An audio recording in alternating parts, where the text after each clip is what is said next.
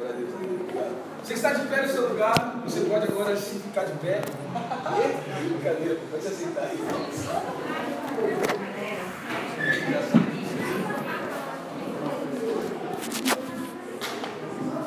Aleluia. Galera, quem. Quem fez o voto lá e não chegou o seu voto aí? Você não chegou, né? Chegou, Tadeu, faltou, chegou, tem mais um. Não chegaram ainda porque eles estão sendo produzidos, estão sendo feitos. Assim que chegar, eu vou pegar em suas mãos. Amém? Fechou? É nós, é vocês. Agora, eu quero convidar vocês a abrirem a Bíblia de vocês. Quem trouxe Bíblia aí hoje? Amém. Um lugar muito legal. Muito legal. João 9. Se puder abrir a sua Bíblia em João 9 aí, abra, por favor.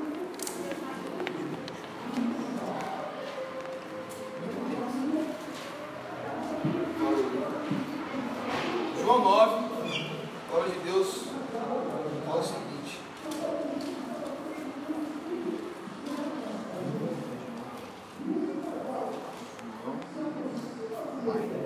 Quem achou faz isso. Quem não achou faz isso. Você achou e não achou. Aleluia. João 9, versículo 1. Alguém quer ler? A Laura quer ler? Quer ler, Laura? Nossa, olha a jaquetona da Laura, querida. Olha a jaqueta da Laura.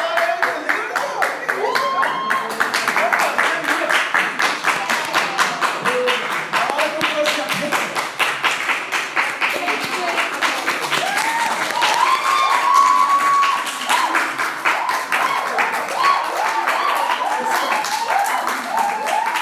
Pessoal, sabe o que eu tô pedindo qual? Porque ela comprou a jaqueta. Aí eu gosto bem, em vez de mandar a jaqueta, mandou uma camiseta pra ela. Não, não foi isso.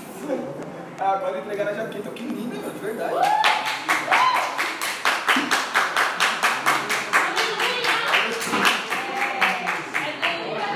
Até o infinito.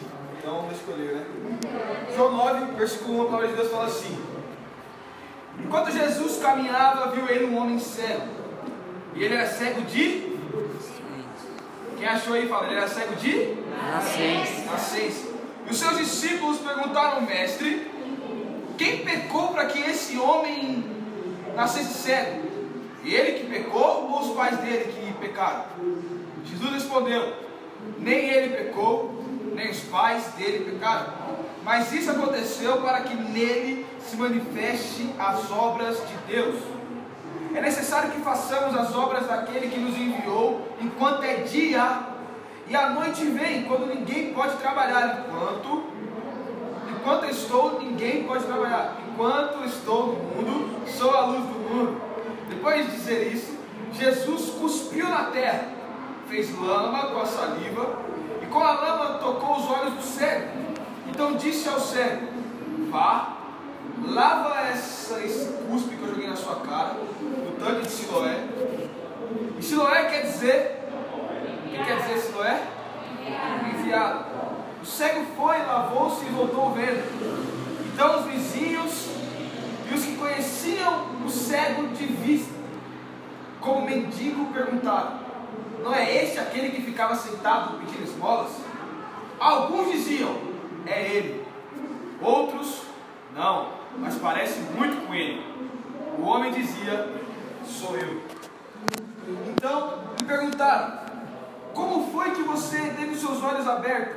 E ele respondeu: Um homem chamado Jesus. Fez lama, passou nos meus olhos e disse: Vai ao tanque de Siloé, lava. Então eu fui, lavei e estou vendo. Eles perguntaram: Onde ele está? E o cego respondeu: Não sei. Lavaram, é, levaram aos fariseus aquele que antes era cego, e era sábado, o dia que Jesus fez a lama e lhe abriu os olhos. Então os fariseus me perguntaram outra vez: Como pode ver? Ele respondeu: Jesus pôs lama sobre meus olhos, lavei e agora eu estou vendo. Por isso, alguns dos fariseus diziam: Esse homem não é Deus, porque não guarda o sábado. Mas outros diziam: Como pode um homem pecador fazer sinais como esses? E houve divisão entre eles. De novo perguntaram ao cego, de novo perguntaram para o cego. Ah, o que você fez, o que você diz a respeito dele? Uma vez que ele te fez enxergar de novo. Uma vez que ele te abriu os olhos. Ele respondeu, é um profeta. Os judeus não acreditavam que ele tinha sido cego que agora pôde ver enquanto não chamaram os seus próprios pais. E eles perguntaram: Este é o filho de vocês, que vocês dizem que nasceu cego? Como é que agora ele está vendo? Então os pais responderam: Sabemos que esse é nosso filho, que nasceu cego, mas não sabemos como agora está vendo. E também não sabemos quem lhe abriu os olhos. Perguntem para ele, pois já tem idade e poderá falar por si mesmo. Os pais dele disseram isso porque estavam com medo dos judeus, pois esses já tinham combinado que se alguém confessasse a Jesus, que era Cristo, seria expulso da sinagoga. Foi por isso que o pai deles, os pais deles disseram, ele já tinha idade, pois poderia falar por si mesmo. Então chamaram pela segunda vez, ou segunda, só que eu já li umas 15 vezes mal cara.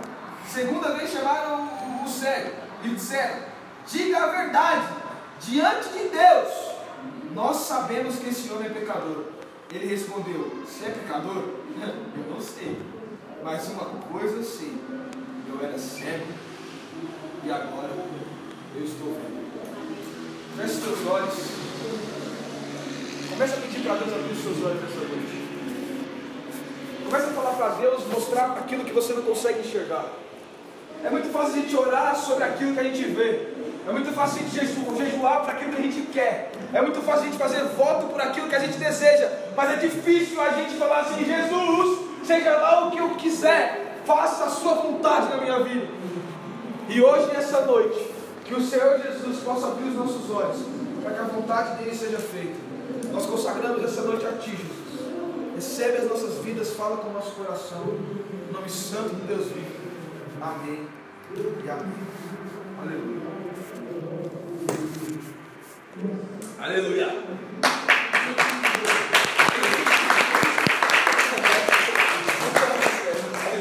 Olha só, aqui conta a história de um cego. Quem já viu essa história? Leu, ouviu, ou estudou sobre essa história? É muito famosa. A história do cego de João 9. E aqui tem coisas muito interessantes. Ó, nessa, nessa quarta eu vou fazer uma tomografia. Quem sabe o que serve a tomografia? Alguém sabe? Ninguém sabe o que serve a tomografia? Ninguém sabe o que serve a tomografia. Pra ver se? Uau! A tomografia serve pra? Fotografia serve pra quê? Foto. Fotografia, né? Caligrafia é pra escrever. Então assim, tomografia ela serve para ver se você tem um tumor. E nessa quarta eu vou fazer uma tomografia. Não para ver se tem um tumor, para outra coisa. Porque eu vou operar os meus olhos. Quem já viu os meus óculos sabe que se eu colocar no céu, no sol, eu mato a formiga, né? É tipo lupa. Ele é muito forte. E eu vou poder operar. Então às vezes, eu só sei que é você que está falando comigo, não porque eu estou te vendo, porque eu reconheço a sua voz. Tem hora que ainda mais de máscara, eu não consigo entender. Mas agora eu vou fazer uma cirurgia que eu vou ficar vendo muito bem. Eu fiz um exame e a doutora falou assim: olha, nesse exame foi constatado que você vai zerar o seu grau. Sua visão vai ficar 100%. E desde que eu tenho 8 anos, eu uso óculos. Então, eu não sou cegueta de nascença. Mas desde os 8 eu sei o que é dificuldade para enxergar. O professor estava escrevendo na lousa, eu ficava assim. Aí ela falava assim, que menino doido, né? E eu só tentando enxergar, não conseguia. Aí minha mãe foi me levou no médico né, e eu vi que precisava de, de óculos. É o seguinte, cara, eu quero falar uma coisa pra você. Você está na igreja não quer dizer que você é um cara perfeito. Quer dizer que você precisa voltar a enxergar. A visão, ela é perfeita no olho espiritual, no olhar de Deus para conosco. Mas o nosso Deus, ele nunca vai falar assim, Ana, quero que você seja a quarta pessoa da Trindade. Quando você passar por essa porta para você ir levantando assim, vão cantar. Ele nunca vai falar isso. Ele vai falar o seguinte, cara, ainda que você vacile, eu quero muito que você esteja perto. Porque eu quero dar uma catarrada nos seus olhos. Fazer você voltar a enxergar. Já parou para pensar como foi louca essa cura? Não, é sério. Quem já viu Jesus curando cego na Bíblia? Não teve uma vez que ele só falou pro cara assim, ó, volta a enxergar. E o cara voltou. Teve outra vez que ele ungiu o cara lá, o cara voltou enxergar. Por que, que ele tinha que cuspir na cara do maluco? Ele vai, mano, dá o cara tá rolando. Na moral, fecha os olhos aí, fecha os olhos. Quem tá vendo tudo preto? Todo mundo tá de olho fechado, né? Imagina que Jesus está chegando na sua frente. Tá arrepiando já, né? Jesus chegar, arrepia já. Fica de olho fechado. Agora imagina Jesus chegando para você. Agora fala assim, Jesus! Faz eu enxergar. Aí Jesus fala assim, ó, vou fazer. Está pronto? Fala para ele se está pronto. Está pronto? Beleza. Agora imagina Jesus aqui, ó.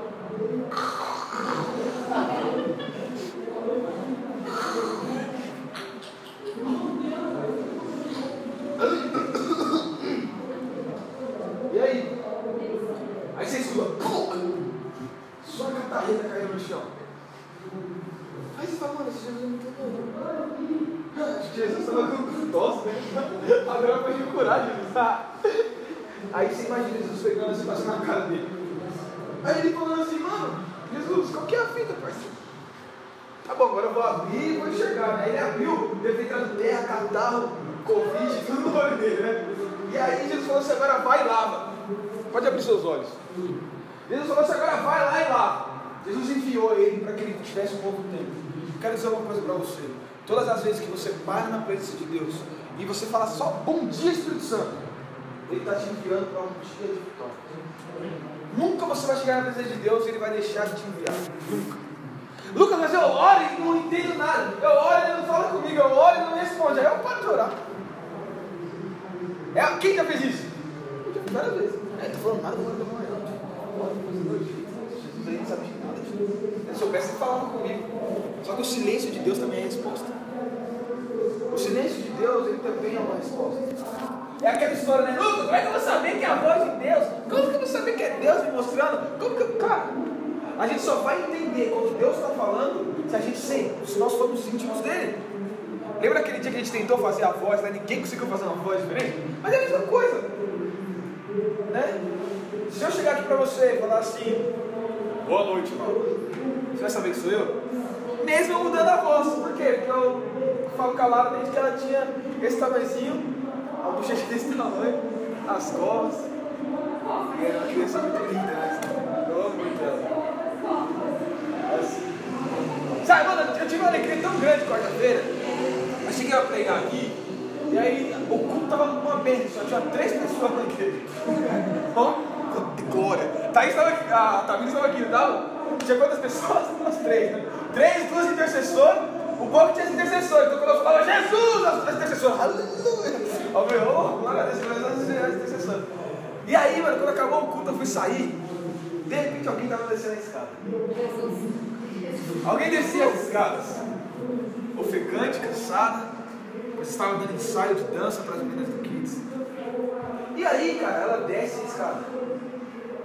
Quando ela desce a escada, eu dou de cara com ela. Quando eu dou de cara com ela, ela desceu a escada. Então ela chegou lá embaixo. E aí, não, eu não falei nada para ela, mas fiquei muito feliz. Quando ela chegou, ela chegou com uma camisetona do arroz, que a manga vinha aqui. O bagulho vinha aqui. E ela tava feliz, meu, dá dois dela. Cara, sabe que eu, eu, fui, eu, tava, eu tava meio pá aquele dia. Eu tava meio, meio triste. E, mano, eu falei, caramba, quarta-feira eu vim aqui pra igreja, né? Aí eu vi a Laura chegando com a camisetona do O2. A única coisa que veio na minha cabeça foi assim: eu sou o cara mais feliz da terra. Porque aquela visão me mostrava uma coisa muito importante. Uma menina que caminha comigo há muitos anos poderia hoje estar, sei lá onde, matando, roubando. Ela poderia estar em qualquer lugar. Só que numa quarta-feira à noite, onde ninguém queria ir para a igreja, ela estava aqui fazendo o ministério dela, e o melhor, aquela camiseta, aquela camiseta, aquela camiseta representava não apenas o time hoje na vida dela, mas me dava um sinal de que não vai morrer. Ela vai continuar. Porque a camisa do O2 nada mais é do que você passar para o próximo nível. é você sair daqui e falar assim, cara, o diabo tentou me arregaçar várias vezes.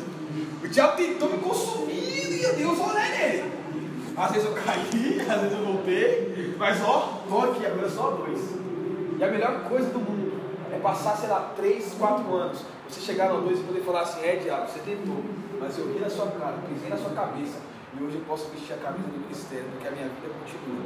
E depois vai passar, você vai ter família, você vai ter um monte de coisa. E aí, cara, você vai poder chegar no final e falar assim, é, um dia eu fui cego, mas aquele cuspe de Jesus na minha cara. Isso fez voltar a enxergar aquilo que Jesus tinha para mim. Aleluia. Aquela noite.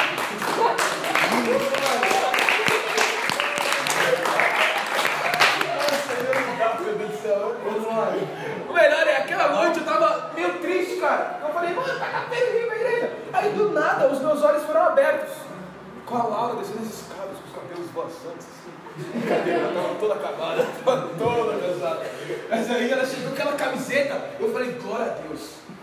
Glória a Deus porque ela está aqui. Sabe qual que é a minha alegria de todo domingo? É dar glória a Deus porque você continua aqui. Cara, eu sei que não é fácil. Ontem eu, eu estava no parque de diversões e eu vi muitos adolescentes lá. Adolescentes se beijando. Eu vi adolescentes fazendo um monte de coisa. E aí eu falei assim, cara, como eu queria ter conhecido Jesus na minha adolescência? De outro lado, eu vi um monte de adolescente, mano, felizão, feliz, pelo simples fato de Jesus estar realizando um sonho na vida deles. E sabe qual é o maior privilégio que você tem? Que Jesus já cuspiu no seu olho. Jesus já cuspiu na sua cara. Eu sei que você sabe aquilo que tem te afastado dele. Eu sei que você sabe aquilo que te faz cair. Eu estava trocando ideia esses dias com uma pessoa. E é muito louco que às vezes a gente olha para o pecado e pensa que o pecado é o produto final, né? o produto acabado. E hoje eu quero falar com vocês sobre matéria-prima. Às vezes a gente pensa assim que a matéria, o produto final do pecado é quando eu caio, quando eu peco, quando eu erro, acabou. E às vezes, às vezes a gente fica lutando muito contra isso, né? Fala assim, ah, esse é o pecado, então eu vou lutar contra esse pecado. Fala um pecado aí, tipo gula. Sabia que é pecado gula? Não, eu não vou falar de gula porque eu não tenho autoridade. Eu não vou falar sobre a gula, não, porque eu sou guloso também, né? Então, dá outro pecado aí, outro que o pregador que não tem. Preguiça. Qual? Preguiça. Preguiça. Nós também temos. Tenho não. Acordo todo dia 5 h 20 Abraço. Mas eu enrolo até das 5 h 40 eu levanto. Eu tenho preguiça, né? Outro pecado, esse eu tenho também. Vaidade. Vaidade? Tenho muito. Então, outro, outro pecado. Caramba! Ah, luxúria não tenho não, né? Mentira. Mentira. É mentira. Mentira. Mentira, vai. Mentira. E chegar aqui e falar pra você, nossa, como o Arthur é bonito. O que, que tá fazendo? Brincadeira, é verdade. Ele é bonito. Mas eu acho que ele é muito careca. O Arthur é mais bonito careca. Careca, o Arthur é mais bonito. Mas não, fala aí, um, mentira. Mentira fechou. Mentira, vai. Às vezes a gente é muito mentiroso, né? Pra que a gente mente? Falar a verdade. Pra não Ah? falar a verdade. Pra não falar a verdade? Olha só, o da caída. Pra que é verdade? Não é verdade? Pra, pra quê? Quem mente acaba escondendo a mente mente da verdade. Medo de contar a verdade? Eu vi. É, não, a gente mente por medo. O que mais a gente mente? A mente é algo que Tipo, um prato, mentira. É. Por, então por medo, por que mais? Por vergonha. Por que mais a gente mente? É, ninguém, ninguém mente. Não, não. Não, sou aleluia. Eu entro aqui, Eu sou a Bíblia. Não, vai, ó, a gente mente por medo, a gente mente por vergonha, a gente mente por. Pra não ter consequências, é, era muito assim, né? Eu também cacetava porrada, falava, mãe, imagina eu. Eu falei, não, mãe, eu sou uma santo, já viu? Então, Qual é você? o quê? A lenda da você? Ah, existe uma lenda nessa igreja. Existe uma lenda nessa igreja aqui. E eu vou contar para vocês. Existe uma lenda de que a pessoa que nos fala aqui é o ser humano mais bonito dessa igreja. Rapaz, assim? Coisa de verdade, né? Ainda bem que é só lenda. também né, geralmente não são verdade. Eu não sei se é verdade, né? Mas dizem por aí, né? Mas provavelmente é uma mentira. Então a gente mente por medo, por vergonha, por medo das consequências, para ser aceito, e te mente para que mais?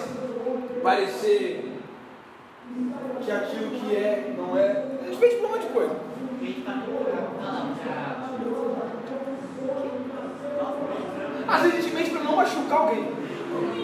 Né? Mas para pra pensar. O que, que é melhor? Uma mentira que te engana ou uma verdade que te liberta? O que, que é melhor? A mentira que te engana ou a verdade que te liberta? Para pra pensar, a mentira que te engana é legal. Pô, vou ficar no meu lugar aqui, olha, quem vai descobrir? Ou, ou, vou continuar aqui. Mas a verdade, cara, ainda que ela doa, você vai parar de viver aquele engano. Porque toda mentira, uma hora, estoura. A palavra de Deus fala, não há nada oculto que não venha ser revelado. Então tudo uma hora vai aparecer. E às vezes a gente é muito mentiroso. E a gente pensa que lutar contra o pecado, por exemplo, da mentira, é só, tipo assim, ah, mentir. Aí você chega no seu secreto e Deus fala, Deus me perdoa por ter mentido. No outro dia você já mentiu de novo. Aí você chega para Deus e fala, Deus me perdoa por ter mentido. Aí dia você mentiu. Porque às vezes a gente fica numa guerra contra o, pe o pecado final, contra o, o, produto acabado, sem imaginar que na verdade existe uma matéria-prima para tudo isso. Por que, que eu estou mentindo? Tem um porquê. Né? Se eu mentir por medo, antes de eu introduzir a mentira na minha cabeça, algum passo eu segui antes. Eu estou com medo de quê? Estou com medo de não ser aceito? Eu estou com medo de não ser perdoado? Eu estou com medo de ser mal interpretado? Ao invés da gente ficar lutando contra o pecado, produto final, a gente tem que entender qual que é a matéria-prima que nos leva até ele. Para para pensar. Um, vamos, um, um, um pecado bem escrachado aí. Sei lá, pornografia. Pessoas ficam presas na pornografia e vai começar a orar para Deus e falar assim, Deus, me livre da pornografia. Será que é essa oração que deve ser feita para Deus? Ou será que nós temos que falar, cara, o que está me levando até isso? Será que é eu ficar sozinho? Então eu vou começar a ficar com mais gente. Será que é eu ter acesso à internet depois das duas da manhã? Então quando é meia-noite eu paro de entrar na internet. Será que é o olhar que eu tenho nas pessoas na rua? Então eu vou parar de olhar para as pessoas na rua desse jeito. A questão aqui é que na verdade, que na verdade, nós em vez de, de, lutarmos contra aquilo que é o produto acabado, é nós entendermos aquilo que é a matéria-prima e já cancelarmos ela, ela antes de acontecer. A dona caiu da cadeira. Aleluia.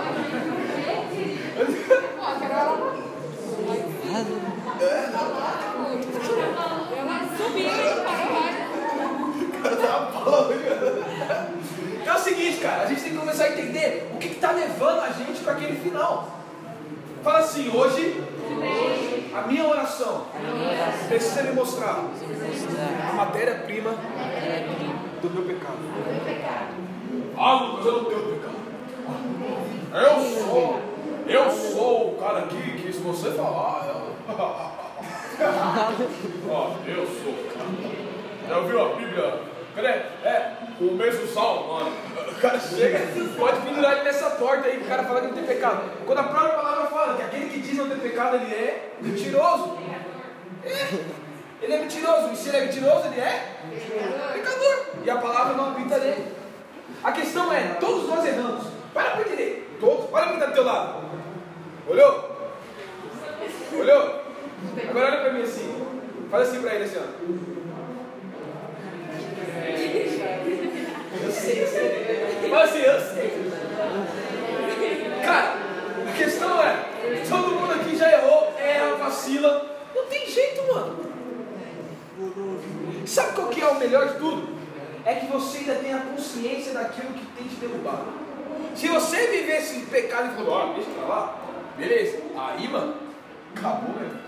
Mas já que você ainda tem a consciência daquilo que te afasta de Deus, não se acuse e não se julgue por isso. Vai na presença de Deus e procura nele como se limpar dessa matéria-prima que está produzindo esse pecado em você. Porque se há uma matéria-prima para o pecado, há matéria-prima também que produz em você a vontade de Deus. E ela se chama Espírito Santo. Levanta a sua mão e fala assim, Espírito Santo de Deus. Eu quero hoje, Pai, fazer essa obra na minha vida. Nessa obra, a matéria-prima chama Espírito Santo. Eu te quero aqui dentro. Faz morada no meu coração. Em nome de Jesus. O mais louco de tudo é que a palavra, a própria, é, a própria palavra, Jesus fala, a carne, é- quem já ouviu falar se a carne é fraca? E a carne é fraca ou não é fraca? É fraquíssima. Né? Então Jesus fala, a carne é fraca, mas o Espírito está? Está? Fraco? Ó, Jesus falou, a carne é fraca, mas o Espírito está? Pronto. Então Jesus fala, a carne é fraca mesmo, mas o Espírito está pronto. Sabe o que é a história? O Espírito Santo está pronto. Sabe o que não está pronto? A obra na nossa vida que a gente não quer deixar ele trabalhar. Cara, o Espírito Santo está pronto para trabalhar em nós. Mas tem hora que a gente não deixa ele fazer a vontade dele. Quem já ouviu o não de Deus e mesmo assim foi para cima? Deus falou assim: ó, não é isso que eu quero para você. E aí o cara foi para cima. Quem já viu isso? Cara, na moral. Quando Deus dá um não é treta, né? Falar assim, pô, mano, eu ouvi o não de Deus, eu vou fazer a vontade dele. Né? Quem aqui ouviu o não de Deus já e mesmo assim falou assim, não, eu quero saber do meu sim, Deus. Se vira depois, eu vou pro meu sim. Né? Deu certo o seu sim? Levanta mão, ninguém, né? Ninguém, incrível. E depois você ainda foi para a presença de Deus, Deus, me perdoa, me ajuda, me restaura. É ou não é? Quando Deus diz um não, e a gente fala assim, não importa o que ele falou, eu vou seguir a minha vontade, vai dar ruim. Vai dar ruim. Quem já viu uma obra assim, o pedreiro fazendo uma casa? Uma vez, eu fui ajudar meu avô, ele, é, ele tem 70 anos, ele tem pouco já. E ele sempre construiu casa e ele construía a dele lá também. Mano, a casa dele você vai ver lá com um monte de bagulho lá, um monte de casa. Caramba, o cara não para de construir. E sabe qual que é?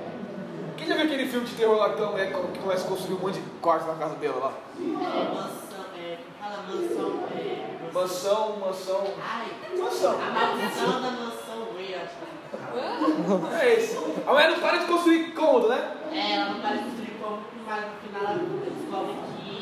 Não dá spoiler não, cara!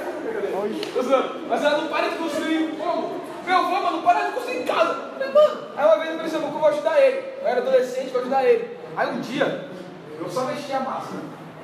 E eh, nem pra mexer a massa eu tudo errado, eu tinha que vir arrumar. Aí um dia, mano, ele foi colocar os tijolos assim, aí fazer negócio certinho, né? Aí eu falei assim, pô, deixa eu colocar, você não sabe, eu falei, deixa eu colocar. O muro tava assim, ó, certinho. Eu comecei a subir e comecei a fazer assim.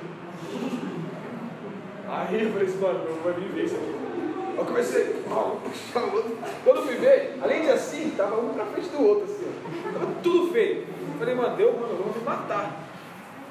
E ele chegou e falou assim, cara, eu sei o que é o melhor para essa obra. Você não manja nada, seu puto. Não dá. Mais ou menos isso aconteceu. E aí ele foi e reconstruiu tudo lá. Mas o que eu quero dizer com, o que eu quero dizer com isso?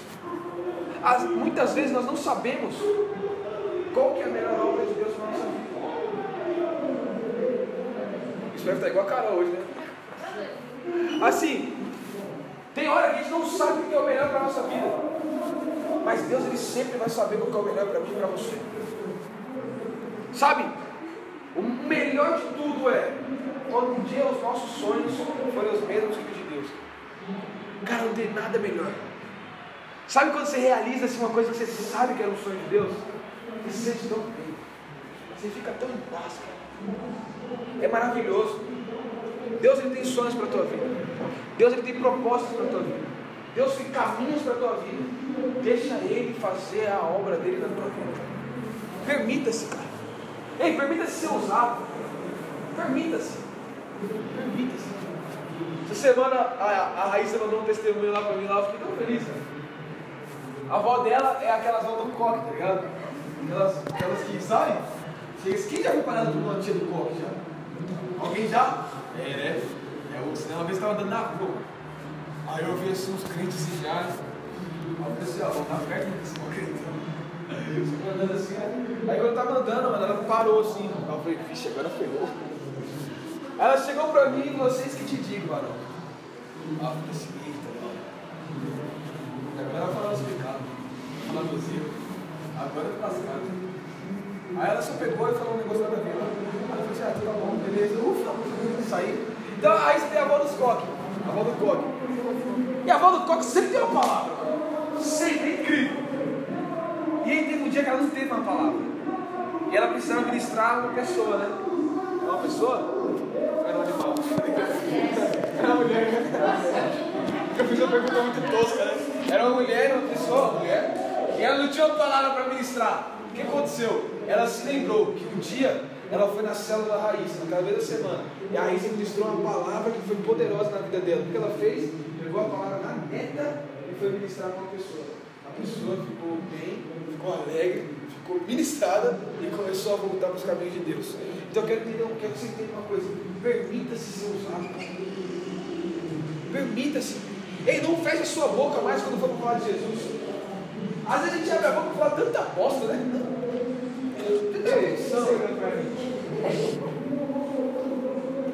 Que lindo esse vídeo seu, tá ligado? Obrigado. Tá top, de verdade, tá, tá chato. Valeu. Mano, um dia eu tava pensando, eu falei um negócio uma vez. E eu soltei assim no meio da roda. Sabe quando ninguém dá risada? Nossa. O que ri faz assim, o que ri faz assim, ó. O que ri faz igual o estudante. Quem já viu o estudante pregando? Sabe, quem ri só ri, só ri assim. Aí você fica com o maior cara de. Aí eu fiquei pensando, eu sou um cara que penso tanto pra falar, por que eu não pensei, cara? Às vezes a gente está na frente de pessoas assim e a gente sabe que precisa falar de Jesus para ela, né? E a gente guarda, guarda, guarda e não fala. Eu lembro de uma época que eu ia muito no hospital com a minha mãe. Muito, muito, muito. E eu reclamava demais por isso. Todo dia. Mano, de verdade, eram umas duas vezes por semana que eu ia com ela no hospital lá no Taboão. Aí eu chegava lá, mano, eu ficava com muita raiva de estar lá, porque era cedo, esperava ela, hospital, hospital público, você fica ali moscando. Eu odiava ficar ali. E um dia, mano, eu tava lá, e o Espírito Santo começou a me incomodar muito, muito, muito. Porque era assim, eu sentava lá, e aí sentava alguém do meu lado e falava, nossa, meu filho, tá ruim meu reumatismo. Aí o outro sentava e falava, nossa, minha diabetes tá lá em cima. O outro falava, nossa, meu. Fala doença aí. Meu Covid tá. Aí eu falava, opa, cadê? Tinha Covid aí. E as pessoas sentavam do meu lado e reclamavam de, de, de doença, reclamavam da família, reclamavam dos filhos, reclamavam de tudo. E eu ficava só ali. Sabe quando você põe seu fone e faz. É verdade. Ficava assim. Ah, um dia o Espírito Santo falou assim, cara, até quando você vai fingir que eu não tenho uma obra para fazer na tua vida? Até quando você vai fingir que não está escutando aquilo que eu estou te pedindo para fazer? E aí eu fiquei com o fone, não, é verdade. E o Espírito Santo começou a falar muito no meu coração.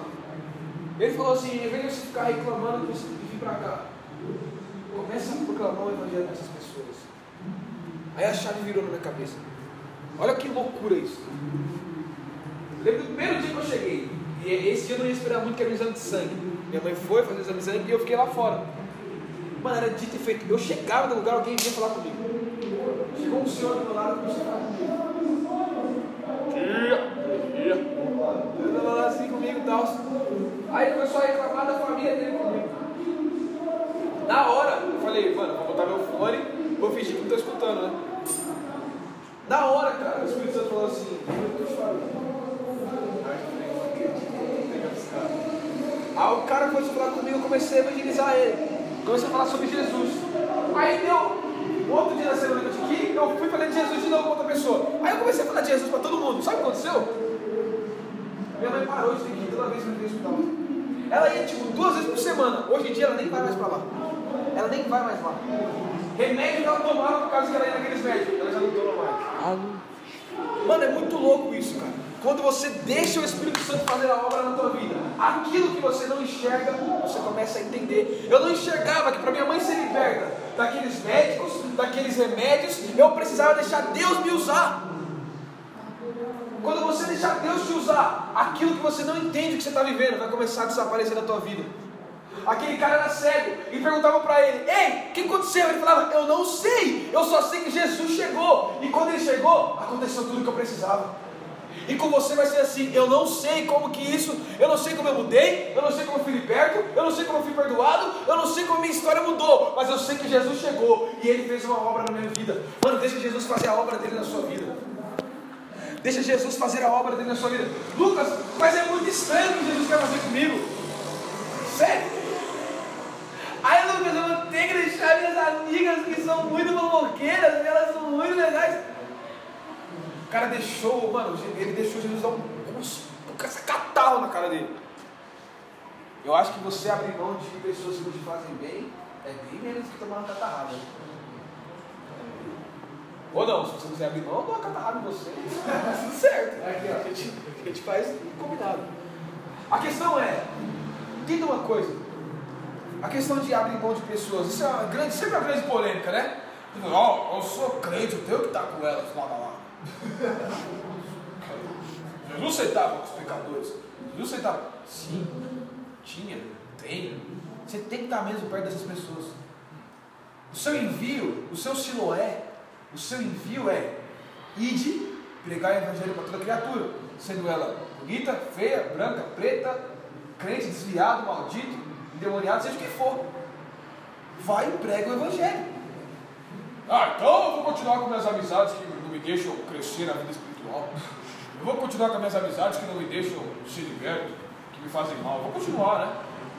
A grande questão é, de uma vez por todas, para isso não ser mais polêmica para a tua vida, tem uma hora que você tem que abrir mão de pessoas sim, cara. Tem uma hora que você tem que falar assim, ó, é tóxica, é tóxica. Sai fora. Me leva para baixo, sai fora. Me prende, sai fora. Porque você, quando você abrir mão desse tipo de pessoa, você vai deixar o Espírito Santo fazer uma obra na tua vida. E quando ele fizer a obra, você vai poder voltar para essa pessoa e ganhar ela para Jesus. Você até os pais dele. Mano, na moral, para para pensar nesse texto. O cara tava, mano, o cara tava largado, maldito, cego, feio, imundo, abandonado. Tô brincando, tô brincando. Mas se liga, o cara tava todo largado lá. Ninguém dava nada pra ele. De repente, ele volta enxergando. Aí, mano, na moral, quantas vezes os caras perguntam pra ele se é ele mesmo? Mano, eu perdi as contas. Cinco? Cinco vezes. Cinco vezes. O cara é você? É você, sou eu. É você, sou eu. Na quarta, eu caramba, eu já ia ficar bravão, mano. Perguntou pra ele toda hora: é você, é você? Ele falou: sou eu. Chega uma hora que os caras chamam os pais do cara. Os pais. Sabe o que é isso? É muito sério e profundo o que eu vou dizer aqui agora. Sabe o que é isso? É o primeiro programa do caso de família da história. Com vocês, Cristina Rocha, chegou assim. Pai, esses caras chamou a família do maluco, velho. Manda a família do cara para ver se era ele. A família. E até os pais falaram, mano, sei não. Ele nasceu cego mesmo, mas será que é? Era ele. Sabe o que eu quero falar para você? Mano, talvez você tenha sido até hoje o cara mais estranho que você já conheceu. Talvez você tenha sido a, a mina mais rejeitada que já passou por essa terra. Mas hoje eu quero falar para você uma coisa. Você foi enviado à sua época. E a hora que você lavar os seus olhos, você vai começar a enxergar que em você é um propósito. Em você é um sonho de Deus. Em você é um lugar para o Espírito Santo. Em você é algo que Deus quer fazer. Não importa se já te xingaram, te excluíram, te abandonaram, te rejeitaram. Hoje as pessoas vão olhar para você e vão falar: será que é ela mesmo? Será que é ele mesmo? Porque agora ele brilha, agora ele tem uma luz, agora ele tem autoridade, agora ele, ela é ousada, agora está abrindo células, agora está indo lá e pregando o Evangelho. E você vai ser a pessoa que as pessoas vão olhar para você e vão falar: será que é ele mesmo? Cara, é muito incrível. Quando eu me converti, eu ia para a faculdade, os caras falavam assim, você é crente? E eu falava assim, mano. Eu nem eu tinha convicção. E sabe quando que as pessoas pararam de de duvidar que eu tinha convertido? O dia que eu deixei Deus abrir os meus olhos. O dia que eu comecei a abrir mão daquilo que não me fazia mais bem. Quando eu comecei a abrir mão daquilo que eu não queria abandonar. Quando eu deixei Deus tirar todas as escamas dos meus olhos. E hoje eu quero profetizar. Todas as escamas dos seus olhos vão cair aqui essa noite. Tudo aquilo que te trava, que te prende, vai cair no pé aqui. Cara, para para pensar. Aquele cara mandava na rua, nem a família dele dava assistência para ele. Aquele cara não tinha casa, não tinha onde morar. Talvez um dia ele estava em Jerusalém, talvez outro dia ele estava lá em Sidon, talvez outro dia ele estava, sei lá, cara. Andarilho. Ninguém, ninguém queria saber daquele cara. Talvez a sua vida esteja assim hoje. Ninguém quer saber de você, cara. Mas hoje o Espírito Santo quer saber de você. E a pergunta dele para você é: Você quer saber de mim? Você quer saber de mim? O Espírito Santo ele é maravilhoso. Mas ele é respeitoso. Para para pensar. Meu avô ele era pedreiro. Era muito bom. Ele ia chegar na, na, casa da Rafa um dia e começar a subir muro na casa dela assim, com uma, uma telhado, fazer um chaminé. Não ia. Porque ela não chamou ele para fazer isso.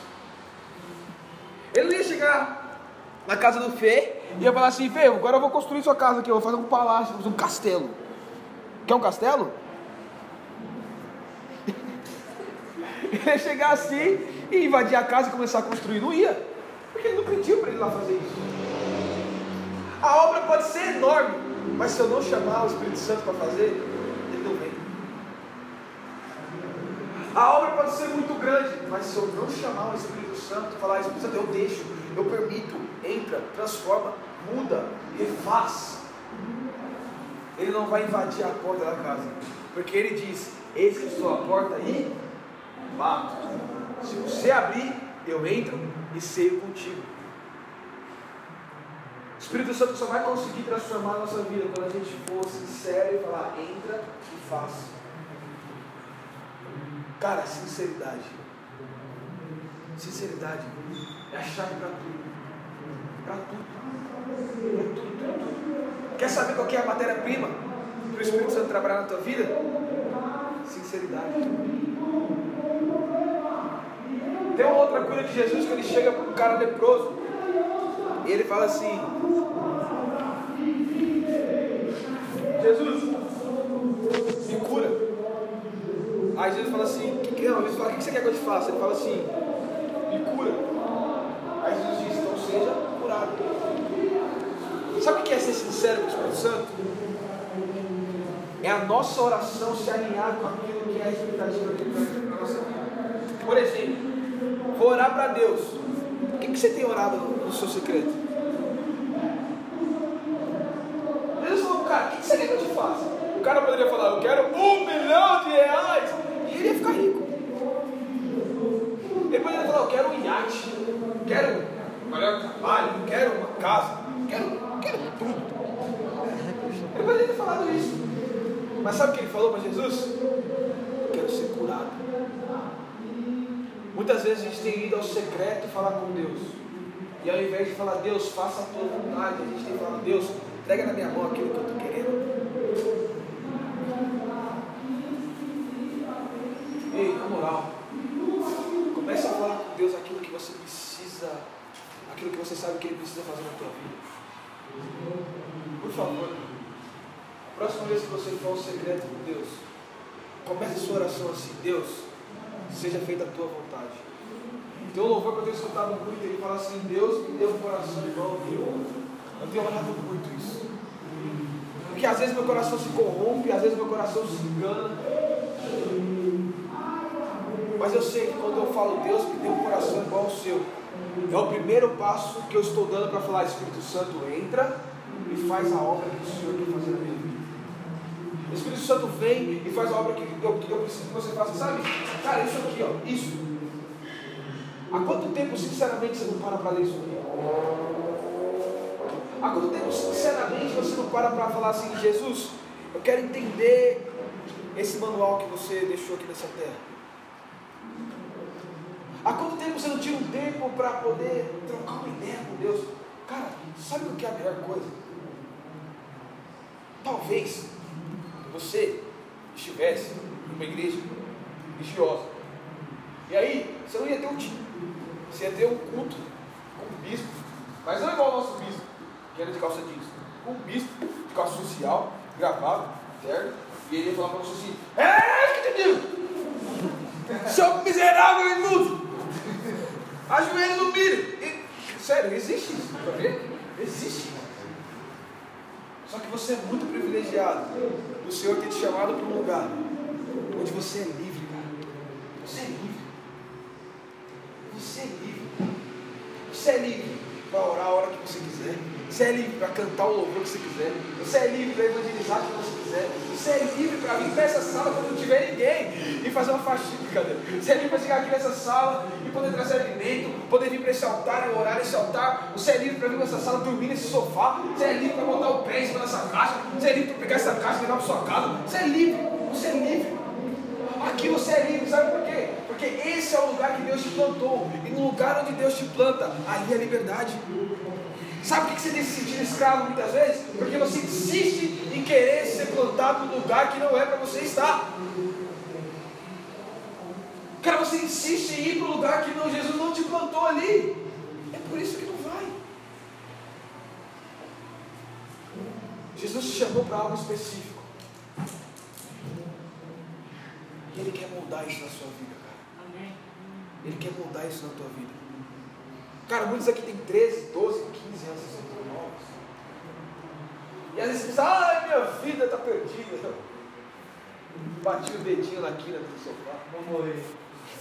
Ou às vezes não, você tem um, um problema sério mesmo. Igual eu sei que muitos aqui têm problemas sérios mesmo. Né?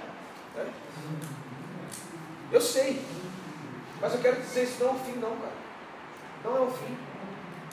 Quanto maior o problema, maior é a autoridade que Deus vai colocar na tua vida. Davi, mano, matou um leão, depois um urso, depois um gigante. Depois um exército inteiro. Cara, Davi, ele ano passado. Talvez você já enfrentou, mano, um leão, um urso, e sabe que o gigante vai vir tá até com medo do futuro.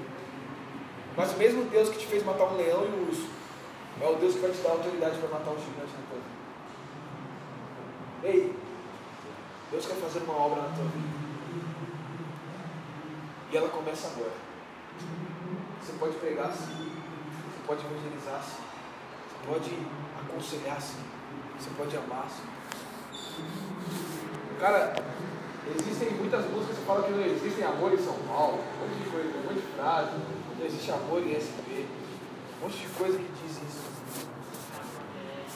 Hã? Do BR? No Brasil inteiro, né? É. Mas sabe qual que é a pegada? A pegada? Porque a gente não está manifestando o amor de Deus na vida dos outros. É sério, cara. A gente precisa amar mais. A gente precisa amar mais. Uma das matérias-primas que o Espírito Santo age é o amor. Porque lá em 1 João ele mesmo fala que não ama, não conhece a Deus. Para conhecer a Deus, então precisa amar. Sabe seus pais que talvez te abandonaram, e te batem, brigam com você? Ame. Não, Lucas, não dá. Não, não. Eu vou, na hora que eu vou amar ela, ela me bate. Que eu vou amar ele, me abandona. Ama. Sabe o que é pegado? Ama sem esperar em troca. A gente só pode dar aquilo que a gente tem. Então, se você está amando a sua família e ela não está respondendo para você com amor, é porque ela ainda está sem amor. Só que se você continuar amando, você vai injetar amor nela e ela vai poder corresponder amor na tua vida. Jesus, quem acha que Jesus foi o cara mais top da história? Eu acho. Jesus foi o cara mais top. É louco. E ele tinha vários seguidores, né? Mais de um milhão de seguidores no Instagram. Jesus tinha vários seguidores. Falou. Falou, parceiro. E sabe qual que é a, a coisa mais engraçada de todas? Quando foi chegando o momento dele ir para a cruz, Não ficou mais ninguém com ele. Ficou João e as três Marias lá. Ficou quatro pessoas com ele na cruz. Quatro. É muito louco isso. O cara que entregou amor tanto tempo para tanta gente. Momento que ele mais precisava receber amor, as pessoas saem. Ele poderia muita, muito bem ter olhado para aquele povo lá na cruz e falado, mano, esses caras estão tirando. Não vou fazer mais nada por eles, não. E às vezes é assim- é assim que a gente pensa, né? "Ah, Eu fiz tanto, não me deu nada. Não fazer mais nada, não. Só que Jesus ele tinha uma consciência. Ele falou, eu vou morrer por amor. Porque se eu entregar amor, essas pessoas vão conseguir entregar amor em meu nome. E a gente só está aqui hoje porque Jesus não desistiu do amor. Ele entregou a vida dele numa cruz. Ele salvou a minha, o seu, o seu, o seu. Todos nós somos salvos. Porque Jesus não desistiu de amar. Não desista de amar o teu próximo. A próxima vez que você passar em frente a um morador de rua, ainda você não tenha nada para dar para ele. Em pensamento mesmo. Comece a profetizar. É, onde eu trabalho lá tem muito morador de rua. Teve uma época que eu comprava pão de queijo e dava para um cada vez. E aí chegou um tempo que eu estava ficando pobre. Não vai não. Daqui a pouquinho eu vou dar para estar aqui. E os caras me dar. E aí eu comecei a pensar, cara, às vezes, até esse pão de queijo que eu entrego aqui, chega uma hora que passa, né? Sabe o que eu preciso fazer? Começar a profetizar. Então eu comecei a passar sobre o cara assim de lar- de largado. Quando eu não parava para falar com ele, quando eu não paro para falar com ele, estou muito atrasado, e você sabe que eu me atraso. Eu passo na bala e só falo, Jesus, eu profetizo que esse cara aqui, ele vai sair desse situação. E o mais louco é que eu não sei o que acontece. Mas às vezes eu passo assim num lugar e o cara não está mais lá. Ele pode ter morrido. Ele pode, ele pode ido para outro lugar. Mas já pensou se foi alcançado por essa profecia e saiu de lá? Eu não faço ideia. Mas quem faz a obra é Deus. Quem faz a obra é Deus. O seu papel é profetizar, o teu papel é amar, o teu papel, o teu papel é ser o instrumento para que Deus possa fazer a obra na vida dos outros. Hoje eu queria falar com vocês. Ah, eu cheguei em casa. Mas eu quero falar com vocês. Quando o cara falou que quero falar com vocês, parece que não está acabando o culto ainda, né? mas está, está acabando. Quero falar com vocês algo muito sério. Nós precisamos.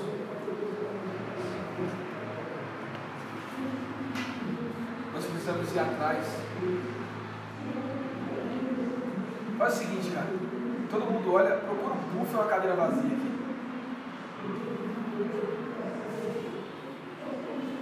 A gente precisa ir atrás daquelas pessoas que desistiram do. Sabe? Cadeira vazia ali porque alguém desistiu de deixar Jesus fazer a obra na vida. Porque eu lembro que nessa sala aqui, quando a gente. Lembra quando eu falei assim, a gente vai botar parede para vocês? Eu não, não põe parede que não vai caber. Quem lembra do primeiro dia? Não tinha, não tinha lugar, mano. Os caras estavam na porta. O Diego senta na porta. Não tinha lugar, mano. Não tinha lugar. A gente fala, mano, o que vai acontecer agora? A gente não vai conseguir fazer nosso culto porque não cabe. Então se tem uma cadeira vazia, um povo vazio aqui hoje, é porque tiveram pessoas que no meio do caminho desistiram do amor. A gente precisa ir atrás dessas pessoas. A gente precisa ir atrás dessas pessoas. Sabe? É, é muito louco quando, quando a gente quer apenas para nós, né? Mano, a gente precisa ir atrás dessas pessoas. Eu quero para eles. Sabe qual que é a minha maior alegria? Às vezes eu estou orando para Deus me dar alguma coisa assim, e eu? Ah, aí, de repente vem uma mensagem. E aí um de vocês pedindo alguma oração, eu já começo. Eu começo a orar muito mais intensamente, muito mais feliz, porque eu falo, cara, pra mim vai ser legal, mas eu ver a vida de um deles, é melhor ainda. Cara, você tinha que ver o barulho que eu fiz no grupo de líderes quando eu descobri que a Fê foi presidente. Eu vi o cara mais chato do Brasil. Porque só tinha cara de São Paulo. né? Aí eu falei assim, não, a gente tem aqui um monte, já precisa. E eu comecei a tumultuar, por quê? Porque eu lembro que a gente orava. Cara, é muito louco quando a gente vê acontecer na vida de quem a gente ama. Muito louco. Cara, lembro, eu, essa semana eu tive uma transferência de trabalho, eu fui com um cargo bem melhor. E aí minha mãe, mano, eu fui contar pra ela, ela começou a chorar. Eu falei assim, caraca, mano, se ela me contasse, acho que eu não ia chorar. Mas olha o amor que ela tem por mim. Olha o amor que ela tem por mim. Quero pedir um favor para vocês.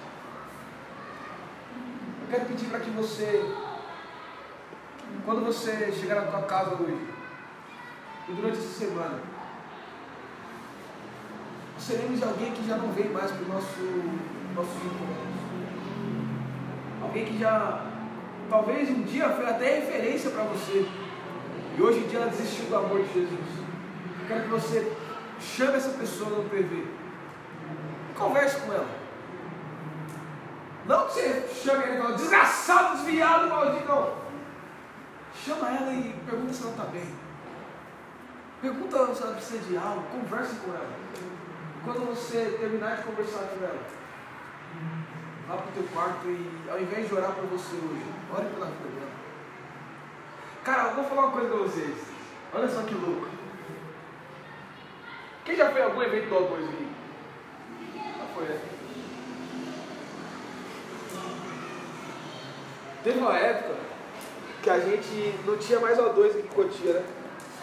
E aí era o seguinte, não tinha mesmo, não tinha. Tipo, tinha quatro pessoas, a gente se virava, um era amigo do outro e já era. E aí, a gente. A gente não tinha líder, não tinha líder no nosso O2. Mano, imagina vocês sem líder, tipo, não tem um líder, não tem nada. Tipo, tipo, cara, ficar lá embaixo, lá, não tem ninguém, né? Não tinha líder, não tinha nada. E aí a gente fez um, fez um, um voto, cara. Eu e mais dois caras, o Eric e o Naim. A gente fez um voto. A gente falou assim, mano, sexta-feira, a gente tem culto a dois na nossa igreja, porque não tem nada, não tem a dois. Vamos fazer o seguinte, vamos para a casa de um de nós, vamos jogar videogame. Aí começou a mudar o papo. A gente falou assim, mano, sabe o que quero? Chega da gente parar de amar as pessoas que desistiram no meio do caminho. Ao invés de jogar videogame, vamos virar no adorando. A gente foi comprou um caderno. Aqueles bem ruins, assim, sabe, capa mole assim. Comprou um caderno, uma caneta Bic, começando a escrever. Fulano, ciclano, Beltrano, não sei quem, sei lá. Hã, hã, hã. Um monte de nome. Um monte de nome, um monte de nome. Quando foi deu umas três páginas. Umas três páginas, cara. A gente colocou pessoas que desistiram da caminhada e pessoas que nós queríamos trazer para a igreja. E a gente começou a orar. A gente botava a mão no caderno, se ajoelhava e começava a orar. Orar, orar, orar, orar. Começava a orar, sei lá, meia-noite, terminava três da manhã. Orando e profetizando e falava, meu, essa pessoa, eu sei que ela está enferma, então ela vai ser curada. Essa pessoa, não sei o quê, então ela vai voltar para a igreja. E a gente orava, orava, orava, orava. Cara, e olha só, o primeiro dia que a gente fez isso foi uma sexta. No domingo, uma pessoa que não via na igreja há dois anos voltou. A gente ficou um outro assim, ó. Tá certo? A gente começou a fazer toda sexta, toda sexta, toda sexta, toda sexta, toda sexta. E começou a voltar gente. E pessoas que desviaram voltaram. Pessoas que, amigos a gente não conseguia trazer, chegaram na igreja. Um monte de gente começou a vir, voltar, voltar. E a gente falou, mano, que louco isso.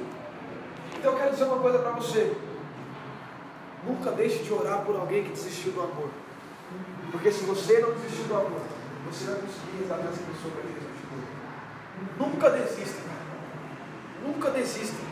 Lucas, mas esse não tem jeito. Esse está na droga. Esse está batendo. Esse está preso. Ora, cara.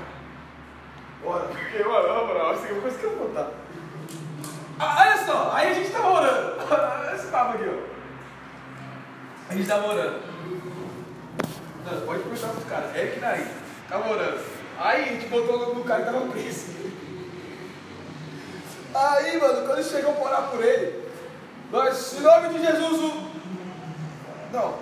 Aí a gente falou, não, não, orar pro cara também. Começou a orar. Orar pro cara, papá, beleza. Mano, passou uns dois, três meses. Adivinha quem saiu da cadeira? O cara. O cara apareceu na igreja. O cara apareceu na igreja. Aí nós falamos, mano, não é possível, velho. O cara voltou, mano. Aí nós falamos, vamos conversar com ele, o que aconteceu? Aí nós perguntamos, mano, e aí, como é que você saiu? Mano, sei lá, tava um bom comportamento, os caras me soltou lá. Eu falei, mano, sério? É, quanto tempo? Ah, uns dois, três meses aí. Mano, sério?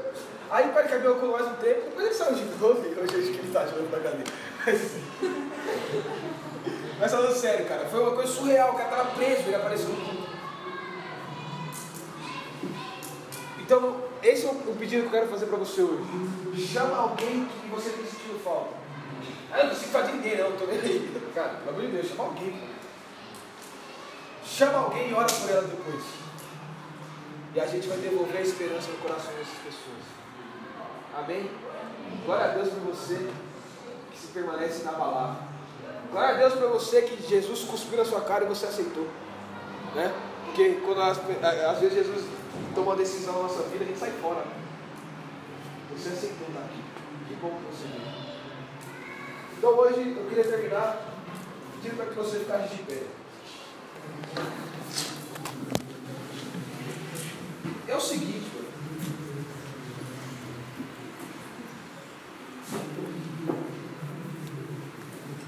vocês são as pessoas mais especiais da minha vida. De verdade.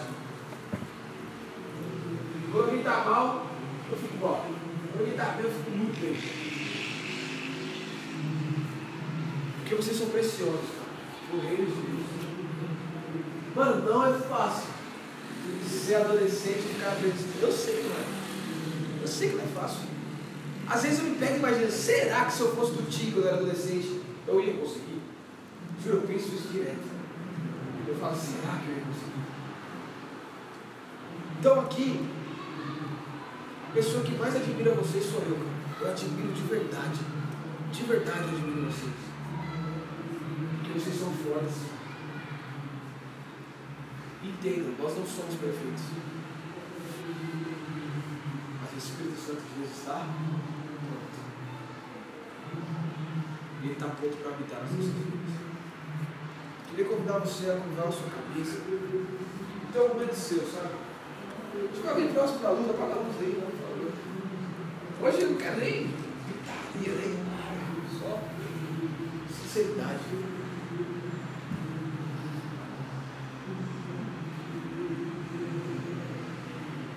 Talvez você chegou aqui cheio de dúvidas hoje.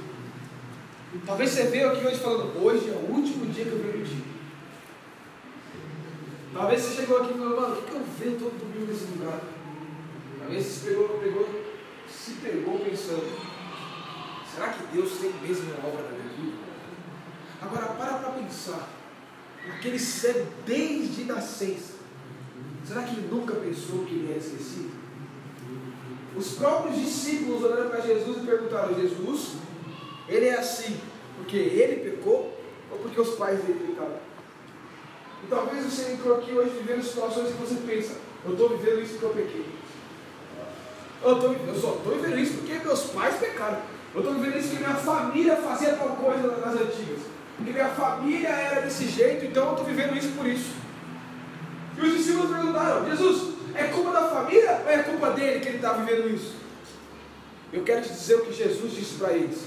Não é porque a família é demoniada, não. E não é porque ele é pecador, não. É porque ele só está vivendo isso porque eu tenho uma obra para fazer na vida dele. Eu tenho coisas para manifestar na vida dele. Eu tenho vitórias para dar para ele. Eu tenho milagres para fazer na vida dele. Então não importa se sua família foi ou se você foi. Hoje Deus tem obras para fazer na tua vida. Hoje está liberado, cara. O Espírito Santo tem milagres para fazer em você hoje. O Espírito Santo vai agir hoje na tua vida. E pouco importa o que fizeram antes de você. Vou te contar melhor. Davi um dia instituiu uma regra. Ele falou: nessa cidade não entra nem cego nem aleijado. Aquele cego não podia nem estar ali. Talvez você pense assim, cara, nem era para eu estar aqui. Nem era para Deus acreditar em mim, nem era para o ministério acreditar em mim, não era. Mas Jesus queria que ele estivesse ali. Jesus quer que você esteja aqui. Jesus quer hoje falar no teu coração. As coisas que você nunca ouviu de ninguém. Coisas, palavras que você. de carinho que você nunca recebeu de ninguém. Jesus, Ele quer entregar para você as promessas e as verdades que são dos céus. Cara, há uma obra para ser feita na tua vida. E o Senhor não vai medir esforço para concluir. Há uma obra.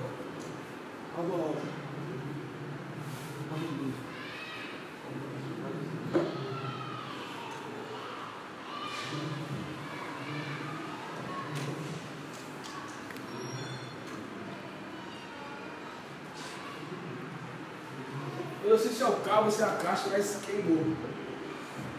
E assim. Se queimou é porque Deus tem algo novo na nossa vida.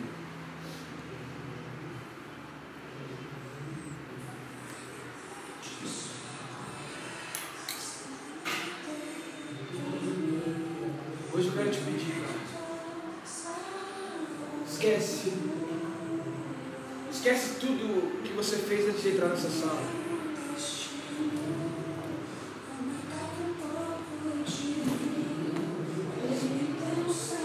Esquece do teu pecado. Esquece do teu erro. Esquece. Esquece dos abandonos.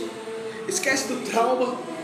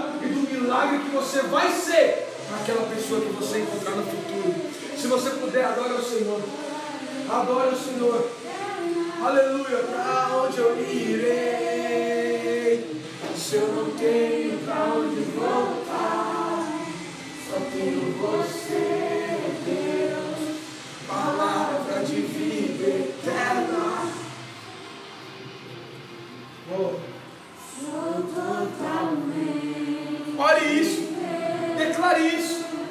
Ore isso. Você não é das mentiras. Você não é dos vícios.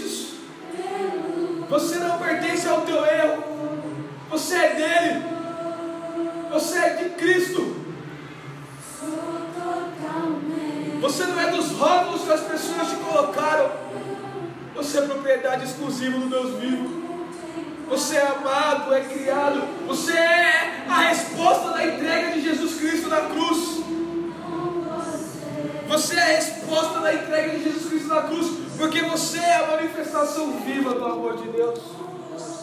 Você é. Você é. Aleluia.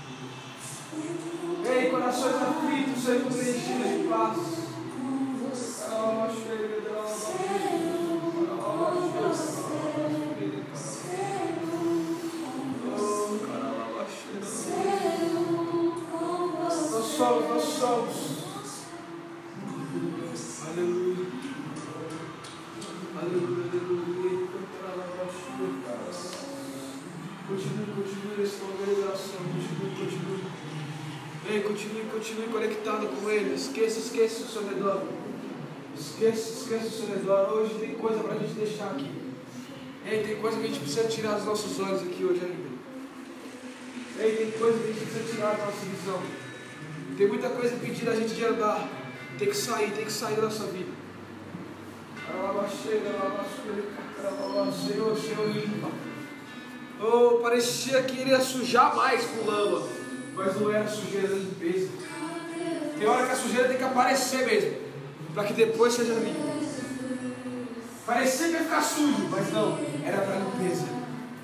Alabaxei, Ei, se destrave hoje. Há uma limpeza do Deus vivo aqui hoje para te colocar no caminho que Ele quer. Aleluia, aleluia, aleluia.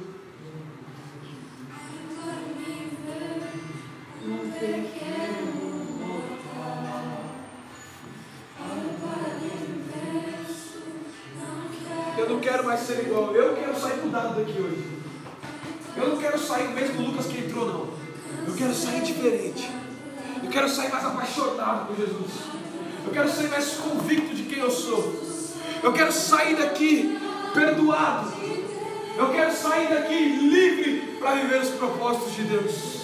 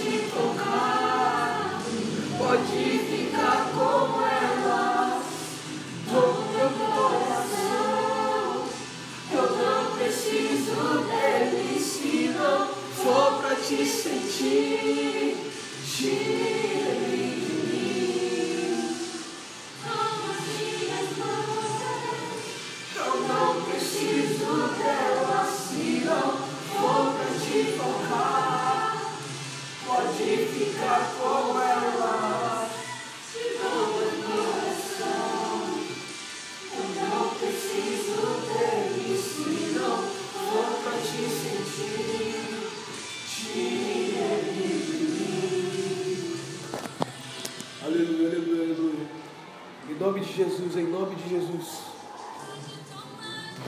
Ei, não vai sair ninguém daqui hoje com feridas fechadas. Entenda isso. Ninguém vai sair daqui hoje com feridas fechadas. As suas feridas vão, vão ser abertas aqui hoje. Para que Jesus possa cicatrizá-las. Cicatrizes dizem quem você é. Cicatrizes são marcas quando alguém olhar para ela vai falar: Ei, ele passou por isso e venceu, então eu vou passar também. Cicatrizes serão as marcas que vão te fazer viver o teu propósito. E você vai poder falar: Ei, ninguém me perturbe, porque eu trago no meu corpo as marcas do Evangelho de Jesus Cristo. Ninguém me perturbe, porque eu não sou um falido. Ninguém me perturbe, porque eu não sou abandonado e esquecido. Ninguém me perturbe, porque eu não sou uma largada. Eu trago no meu corpo as marcas do Evangelho, e essas marcas mostram para mim e para todo mundo que eu sou curado, restaurado, perdoado e amado. E aquele que me curou se entregou em uma cruz para que eu fosse a manifestação do amor dele. Você é a manifestação do amor de Jesus Cristo. Ainda que ninguém te ame, o Senhor te ama. Ainda que ninguém te queira, o Senhor te chama. E eu quero te dizer: aqui nesse lugar você encontrou uma família. E essa família está com você para dizer: Ele pode falar por ele sim, mas eu falo também que Ele é aquele que Deus curou e vai por onde for levar a cura para aqueles que precisam de cura. A família daquele cara falou assim: Ei, eu não sei se ele é meu filho, eu não quero falar por ele, mas eu aqui, eu posso falar por cada um de vocês que a cura que o Senhor tem para você é a cura que você vai levar para o teu próximo. É a cura que você vai levar para o teu próximo. Não desista. Não desista. Não pare no meio do caminho. Não pare no meio do tratamento. Jesus tem mais. Jesus, Ele conclui histórias. Ele conclui histórias. Aleluia. Aleluia. Comece a falar com Deus aquilo que você precisa. Aquilo que você precisa que Ele faça de você. Comece a falar com Jesus. Comece a falar com Jesus. Espírito Santo de Deus. Espírito Santo de Deus é sobre você. Aleluia. Permaneça todo mundo de olhos fechados. Você, você hoje, que achava que vivia a situação da tua vida, por conta do teu pecado, por conta do pecado que a sua família fez, antes mesmo de você nascer, talvez. Assim como os discípulos perguntaram daquele cara: é ele ou é a família? Você que vive esse situação na tua vida, por meio daquilo que você fez, o que você podia fez, levanta a sua mão. Levanta a sua mão, bem alto. Queremos denunciar e quebrar isso hoje. Amém? Pode abaixar. Você que não levantou a sua mão, começa a entrar em intercessão. Começa a entrar em intercessão.